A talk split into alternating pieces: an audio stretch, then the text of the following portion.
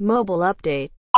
国内外のモバイルアプリマーケティングの最新トレンド情報を徹底解説している、えー番組、モバイルアップデート、略してモバアップ、リプロの伊藤です。リプロ稲田です。はい、またまたお久しぶりなんですけれども、本日は、えーどういうテーマをしていくかっていうとですね、ちょっとモバイルアップデートのテーマとはそれちゃうかもしれないんですけれども、Shopify Unite ですね、Shopify のカンファレンスの、えー新機能についてちょっと話していきたいなというふうに思ってます。はいはい。まあ、あの、前提からすると、テーマそれてますっていう話と、テーマそれてるので、我々も、まあ、モバイルアプリマーケティングほど解像度高く話せないっていうところはちょっとご了承くださいっていう感じですね。まあ、あくまでもアプリマーケティングやられてる方っていうのが、うん Shopify をどういうふうに活かせるかなとか、どういうトレンドがあるのかなみたいな感じのところをそうですね。薄く拾っていくような感じです。はい。まあ、あと、僕、自分でやっている EC はベースまだ使ってるんですけど、まあ、Shopify を検討して、結局自社で構築するっていうところには踏み切ってるので、まあ、その話とかもちょっとできるといいかなと、はい、思いました。はい、じゃあ始めていきます。はい、やっていきますか。えっと、まあ、Shopify の公式ブログの、えー、Unite のですね、えーメジャーアップデート、メインの、えー新しい機能のところを見ながら話しているんですけれども、まず1個目で言うと、えーストアのカスタマイズをお好きな方法でっていうところですね。うんまあ、ここは、まあ、ある種正当な進化かなっていうふうに思っているのと、まあ、ここ、あの、イメージ、なんだろうな、ワードプレスとかをはい。触ったことが、えーある方だったらですね、結構イメージしやすいかなというふうには思うんですけれども、Shopify って、ワードプレスと一緒で、なんかこう、デザインのテーマみたいなのを、まあ、デフォルトのものもあれば、ちょっとこう、自分でデザインしたかったら、まあ、リキッドっていう、はい。まあ、なんだろう、こう、なんだ、ワードプレスで PHP ちょっとこう、特殊なのをいじらないといけないみたいなので、まあこう、Shopify に特化した、ちょっとフロントのカスタマイズっていうのをしないといけなくて、まあ、それが若干大変だから、まあ、Shopify の制作会社さんとかに、独自でこうデザインのテンプレート作りたかったら、まあ、任せて、まあ、そこ自体は結構制作コストかさんだりはするんですあ、けれども、Shopify でもかさむんだ。かさむかさむ。へーえてか、ショッピファイって別にもうこう、まるっとあの、制作会社とかに請け負ったら、もう200万とか全然あるんなに？うんそうそうそうなんだ。うん。逆にまあ、ランニングコストが安いからっていうので、まあ、初期にはもう本当に100万とか何百万もかけてるような業者さんよく聞きますね。逆になんか Shopify って、うん。今までどの程度デザインの柔軟性があったかっていうと、本当になんかカスタムテーマ、あ、違う、固定テーマみたいな感じで、うん。いくつか用意されてるものから、はい。それを利用するぐらいしかなかったって感じなんですか？そうね。まあでも、テーマ自体は結構まあいっぱいあるっちゃあるから、なんか、なんだろうな、まあ、ここはベースとかとほとんど一緒なんですけど、まあ確かにちょっと何にもこういじらないと、まあ、いかにもこう、ショッピファイで作りましたみたいないサイトになるので、まあ、ちょっとでもやっぱりブランディングを最初から意識したかったら、最低限の、まあ、カスタマイズは入れるかなと思うんですけれども、えー。まあ、なんだろう、こう見れたもんじゃないっていうようなテンプレートではないですね、うん。デフォルトで。なんか今回追加されたので多分このセクションとブロックって機能だと思うんですけど、うんうん。これはどっちかっていうと多分テーマっていうよりは機能面をどんどん拡張できるようになったって感じなんですかそうですね。なんかデフォルトで提供されているこうテンプレートに対して、まあなんかこう写真入れるとかね、はい。なんか動画入れるとか、なんかディスクリプションを、なんだろうキャプションのね、うんうんうん。あの写真の下に置くとか、なんかそういうような要素レベルのカスタマイズっていうのがしやすくなりましたよって話ですかね。一応あれですもんね、みんな、ノーコードでドラッグアンドロップで入れて、うんさらにカスタマイズが必要な場合は、うん。 Liquid ファイルを JSON テンプレートファイルに更新してカスタマイズって感じだから、はい。まあ、なんか一般的な人でも使えるかつもうちょい拡張性欲しい人っていうのは自由にカスタマイズできるっていうような機能って感じですね。そうですね。まあ、ここは Shopify 自体がね、まあ、こう、ちっちゃい、なんですかね、中小のブランドから、まあ、自社でちゃんと EC 持って、モールに頼らずに売り上げを伸ばしたいっていう、まあ、大手のね、ブランドさんまでをカバーしているので、まあ、自社の世界観をこうより自由に作りやすいっていう意味で、まあ、正当な進化なんじゃないかな面白いですね。このうんで、えーその次で言うと、フレキシブルなストアのコンテンツを表示っていうので、まあ、あの、ショッピファイはメタフィールドっていうような言い方してるんですけれども、まあ、いわゆるこう、商品とか、えー注文とか、なんだろう、変わったところで言うと、配送の方法とか、はい。なんかギフトのラッピングのバリエーションとか、なんかそういうメタフィールドみたいなのを、今までは、これも多分カスタマイズ、ある程度実装かけないとできなかったり、うん。サードパーティーのアプリ入れないといけなかったかなと思うんですけれども、なんかそこのメタフィールドっていうのを、えーまあ、Shopify の中でもう自由に追加とかができるようになるっていうような感じですかね。はい、今までってそんなにじゃあ多くなかったんですかね、このメタフィールド自体は。そうですね、ここちょっと僕も実際使ったことがないので分からんけど、そうだったんじゃないかな、メタフィール新しいやつとかだと、記事のお手入れ方法、配送期間、バックオーダーの確かにこの辺がデフォルトで用意されてなさそうだね。ド。うん、そうですね。まあ、特にあんまり僕らは使ったことは自社だと僕はないんですけど、はいはいやっぱなんか食品とかね、うんなんか、うん、まあ、あとその保管に結構手間がかかるようなね、商品とかだと、そういうの事前に書いてないと、まあ、そもそも買いたくなくなるかな。あとなんか特殊な医療品とかで、なんか若干サイジングが難しい系とかそうそうそうそうそうじゃああれか、やっぱこのなんか取り扱いが難しい系の商品は使えそうだけど、SKU 多いとこ使えそうな一方で初期設定めっちゃ大変そうなイメージありますね。まあ、そこもバルクアップデートみたいなのできるんじゃないかなるほど、そういうのもあるんですね。うん、まあ、ちょっと書いてえないから分からんけど。ーうん。確かにこの辺でお客さんからすると、どういう商品なのかっていう部分が分かりやすくなるし、管理も Shopify 上で完結するんで楽そうですね。はい、いいと思います。なるはい。次が、個人的に一番僕ここれねれがでかいかなと思うのは、はい Shopify 自体がおメールね。客さんへのリーチ手段としてメールを持ちましたってことですよね。はい、そうですね。まあ、あの、知らない方のためにお話しすると、メール以外も含めて、ショッピファイって、まあ、基本そのカートシステムっていうのを丸と提供してるけれども、例えばこういうメールとか、なんだろう、配送の細かい設定とか、はなんかやろうと思ったら、マーケットプレイスっていう、まあ、サードパーティー製の、アプリっていうのを、まあ、無料か、まあ、基本有料かな、有料で、えー契約して、で、まあ、よりこう、なんだろう、オートメーションされたメールを送るとかの機能を利用するっていうのが一般的なんですけど、ついに自社で Shopify メールっていうメールの機能を出したっていうところですね。今までって Shopify と連携したメールシステムっていうと、うん。メールチンプとかがやっぱ有名な感じですか、えっとね、メールチンプは、これちょっと詳しい経緯忘れちゃったけど、なんかね、仲違い一回して、やっぱり使えるようになってみたいな、なんかそんな感じで、結構 Shopify で使うのね、一手間かかるんだよね。あそうなんだザピアとかかまさないとちゃんとできなかった気がします。多分なんか一個背景としてうんあると思うのは、メールチンプが6月かな？か5月の末に1個発表していて、EC プラットフォームを Mailchimp 自身が自分で作るって言い出してたんですよ。うんうんうんだからまあその部分がどちょっとタイミング合ってるかわかんないけど、方向性として Mailchimp 自身も、自身は配送基盤を持っている、配信基盤を持っていて、かつ EC プラットフォームを持った。で、うん今回は Shopify 自身が、もともと EC プラットフォームを持ってたところに配信基盤を作ったっていう流れなんで、まあ、なんかそこが仲違いするっていうのはまあ自然な感じはしますあーみたいですね。やっぱり今ちょっと Mailchimp の公式ヘルプで Shopify とつなぐやつっていうのを見てるんですけど、はい。なんか ShopSync とか Zapier とかオートメートあ IO とか、挟そう、1個挟んだ上でやらないと、まあおそらくこう在庫とかお客さんの決済情報、あの、オーダーの情報みたいなのが多分同期されないっていうふうになってますね。えーまあでも当然じゃ当然ですよね。こういうプラットフォーム自身がなんか持ってないものを最初の段階では外部で補いつつ作っていくってぶっちゃけなんか当然じゃ当然で、うん。この Shopify だけじゃないじゃないですか。まあ我々のマーテクの世界だとめっちゃあるよね。ありますよねあー記憶に新しい例とかだと、Google が日程調整ツールを自分で作ったり、はいはい、そうですね。まああとあの、 Notion みたいな機能、ね、はいはいはい作ってる、ガントチャットみたいな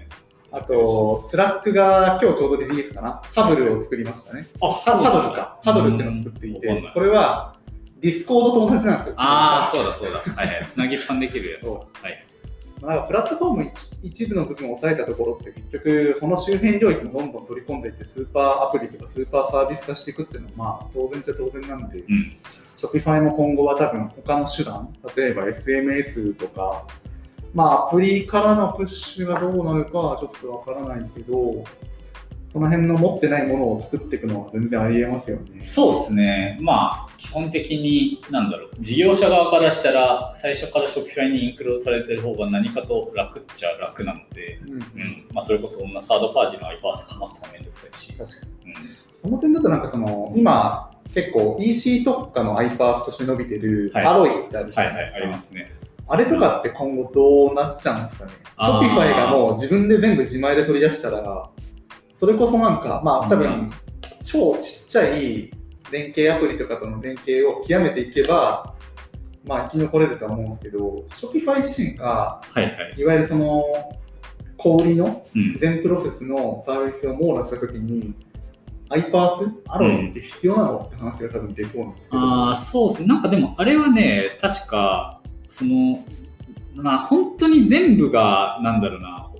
こうショップに統合されたらさすがにいらなくなるとは思まあ、うんですけど全部は多分ないですそう。さすがに全部はないっていう部分と、確かアロイはなんか、ワークフローとかまで一緒に作り込めるってはいうと。ころまであるはずなんで、なんかそういうところまではさすがに Shopify もカバーはしないから、まあ一定の需要はあるんじゃないかなというふうに思います。まあなんで、あとこう、結局そのうち、なんだろうな、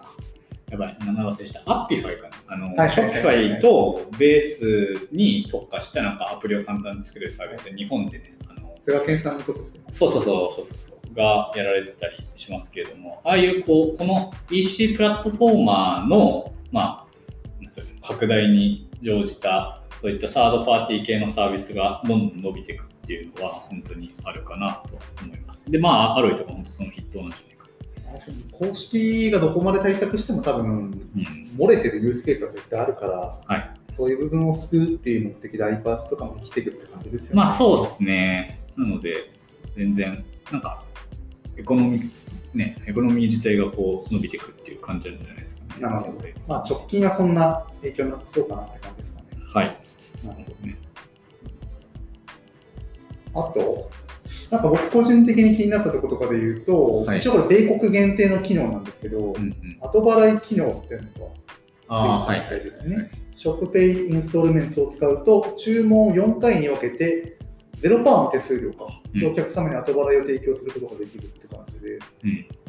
結構この辺後払いのサービス最近増えてますね。そうですね。ちょっとサービス名を忘れちゃったんですけど、米国だと後払いとか、なんか一回こう、受け取ったけど、やっぱりダメだったみたいな時の、なんか、ユーザー側のその戻しっていうところもそうだし、なんかそれを受け取るための事業者側のサポートも橋渡ししてくれるなんかサービスみたいなのもこう流行ってるみたいな、こうなんかリファンドなんちゃらうんうんうん。うん。そう。なので、結構、こういうね、買うためのハードルを下げるっていうところとかも、すごい伸びていくんじゃないですかね。まあ、ZOZO とかも早い段階で後払い入れてましたもんやってたね。最近だと、アップルが、一昨日かな、ちょうど後払いを入れますって言い出して、あ、そうなんだ。Apple Pay の後い。払い制度を入れ始めて、まあ、はいはいあ彼らの場合は結局カードを押さえてるんでそれができるんですけど、後払い系もどんどんこの辺も伸びてきそうですね。結構やっぱ米国限定の機能が多いですね、こう見ると、まだまだ。そうですね。まあでも本当にあの、ショッピファイは今、すごいなんか伸びてるねっていう月並みのお話になっちゃうけど。なんかこの Shopify の流れに沿ってる SaaS とかで言うと、あの次世代メールマーケティングツールって呼ばれてるクラビオ。ああ、クラビオね。はい。あれ、ちょっとあの競合ツールとか、競合調査ツールとかで見たんですけど、うん今年、っていうか去年の4月から今年で、アホみたいに伸びてるんですよ。それまで全そう、えー。それまで全然いないんですよ、はいお客数。特にあの創業から5年ぐらい、本当鳴かず飛ばずみたいな感じだったんですけど、えその後急激に伸びてて、ーうん。でさらにその中の顧客規模とかで見てっても、ほとんどもうあの MUU、マンスリーユニーク訪問者っていう部分がほぼほぼいないようなサイトばっかり入ってるんで、え多分なんか、すげえ調達してるけど、一旦今のこの今回のコロナで各中小事業者とか個人事業者っていうのがうん EC 化したところに乗じてるだけで、ーうんマネタイズそんなにうまくいってなさそうだなって感じがしました。ああ、なるほど。まあそうですね。自分でもやってた思うけど、なんか、そんなにこう、メールマーケティングが重要になるフェーズって、ほとんどの中小事業者のタイミングだとないはずなんだよね。顧客規模はそんな大きくないね。そうそうそう、大きくないし、まあ、商材によって、まあ、リピートっていうのが重要な商材とそうじゃない商材っていうのも当然ありますし、まあ、あと今の時代だとね、そもそも、まあ、メールマーケティングでどこまで有効なのかっていう話はもちろんありますし、うん、まあ、その辺はすごい思います。ただ、まあ、トレンドとして本当に、まあ、D2C 伸びてるから、ショッピファイが伸びてるってもそうだし、まあ、ショッピファイが伸びてるから、その周辺のエコシステムとして、まあ、そのアロイみたいな、うん EC とかの iPaaS みたいなのも出てきてるし、なんかそういう在庫系とか、なんか資材調達系とか、なんかそういう系も、まあ日本でもそうですし、すごいいろいろよく見るなという感じです確ね。かに確かに。うんそうですね。あのラックスのね、ダンボール1とか、はいはいまさにはそういうののヒットというか、その流れで伸びてるんですよね。まあ、ちょっとモバイルアプリマーケティングっていうところから離れてはいますが、はい。そうですね。まあ、業界全体っていうのかな。うん、っていう意味だと、まあ、あと、まあ、最後になんか、これだけこう、勢いがあるショッピファイがある中で、なんで我々がショッピファイを使わない、ベースからショッピフに行かないっていう、直樹さんはい、僕らですね。戦闘暮らしっていう、まあ、あのお風呂のサブスクをやってるんですけど、が使わない意思決定をするかっていうとですね、まあ、すごいシンプルに言うと、決済を握られるのが嫌なんですそう。うん、っていうところが、まあ、一番です。で、決済握られるのが嫌だ。そう、まあ、要は、結局、ベースもそうですし、ショッピファイっていうのも、その、直接、こんだけカスタマイズできますって言っといて、例えば、ストライプを直接埋め込みますみたいな、絶対禁止してるんですよ。はいはいはいはい。そうまあ、それはもう、もちろん彼らのテイクレート上、ね、取れないっていうところとかは、まあ、あるんだけれども、はいやっぱりなんでそこを取らないかっていうと、やっぱお客さんのその決済情報っていうところが、まあ、何よりも重要だし、まあ、特にお客さんが溜まっていけば溜まっていくほど、次のプラットフォームへの乗り換えっていうのがめっちゃしにくくなるんですよ。はい。僕らぐらいの、まあ言うてこう、トータルの注文数まだ数千とか、1万いってないやつ、うんうんぐらいの事業者とかですら、いやー、ベースのこのお客さん、1回決済、まあ特に僕らサブスクなんで、はいはい。1回キャンセルして、で、また個別になんか新しいそのストライプ側の決済登録してくださいっていうのと絶対嫌じゃん。そう、みたいなのとかがあるので、なるべく乗り換えたくないなっていうふうに思っていて、で、僕らは、まあ、細く長く続けるのを目的としてるんで、はいはい。10年後、20年後、ショッピファイどうなっていうようなくらいのスパンでもって、その時に、まあ、このなんか今の盛り上がりって、5年から10年前のこう、サイト作るのはワードプレスみたいな感じのところと若干似てる感じもして、3年は続くと思うけど、なんか10年続くのは怪しい。なんかその点、ストライプは、まあ、非上場企業の中で、ね、今、歴代、歴代というか、上から2番目の時価総額だし、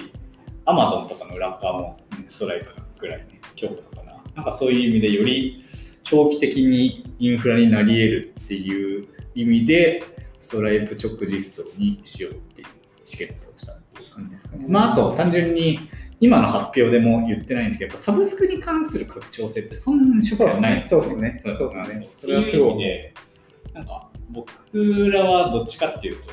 なんか SARS っぽいような考え方で運営してる。本当に SKU も少ないし、ただどっちかっていうと、なんかお客さんのその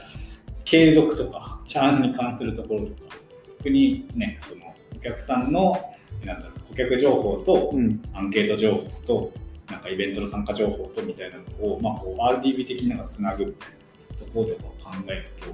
と、よりショッピファイかまさない方がいいな。感じになるあその辺のお客さんの顔が見えるって部分が重要になると、アマゾンとかもああんま考えてないってそうですね、まあ、ギフト特化した商品っていうのを作って、まあ、それの売り上げはあのモール型で立てるっていうのは、はいもちろん戦略としては考えてるんですけど、結局、定期便でガッと単品通販伸ばそうと思ったら、まあ、結局、自社サイトと、まあね。まあその、うん、なんか自社サイトに紐づく LP とかをゴリゴリ回すとかになるかな。なるほどな。まあなんかアマゾンとかのモール型の場合って、トラフィック量はもらえるじゃないですか。はい、そうですね。ただ一方で、まあ、顔が見えないみたいな部分も、そういわゆる D2C とかだとなかなか売りにくいっていうのもあると思うので。はい。なるほど、その辺の切り分けが面白いですね、 Shopify 系のそういう EC プラットフォームと、モール系と自社っていうので、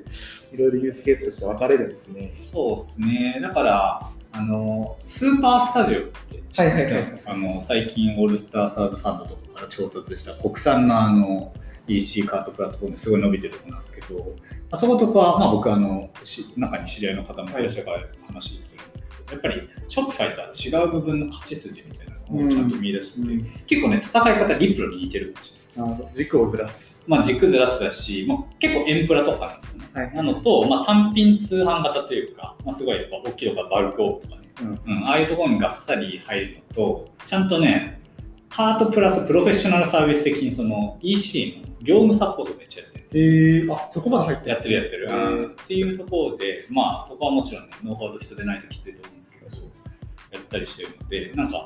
ショッピファイだと手が回らないところとかも、まあ、カバーしてるんだろうなっていう感じですね。あうん。ーなるほど、面白いな、IC。うん。ただまあ、あの会社はあの会社で多分、なんか僕らがその、Firebase 代わりに運用してくれませんかっていうのと同じようなジレンマが抱えると思う。そのショッピファイでサイチャーも絶対に作りたいんですけど、その実装を代わりにお願いできませんかとか、CRM の運用ショッピファイメールで 代わりにやってくれませんか？ノウハウがあるだけに何でも使えますからね。そうですね。そうそう。うん。ただまあ、すごい、なんか市場が盛り上がっていていいなっていう感じですね。好きなの好き。そうなとこかな。はい。本日ちょっとアプリマーケティングから関係ない部分になりますが、Shopify Unite、EC プラット。フォームの新機能のところに関していろいろお話をしてきました。はい。まあ、あの、EC 事業者さんとかももしかしたら聞いてるかもしれないので、まあ、そういう方々に少しでも、えー参考になれば幸いです。はい。で、えーこの番組が面白かったらですね、えーハッシュタグモバアップで、えーぜひシェアしてください。はい。それでは、今日はこんな感じで、えー終わらせていただきます。はい。また次回のモバイルアップデートでお会いしましょう。さよなら。はい。さよなら。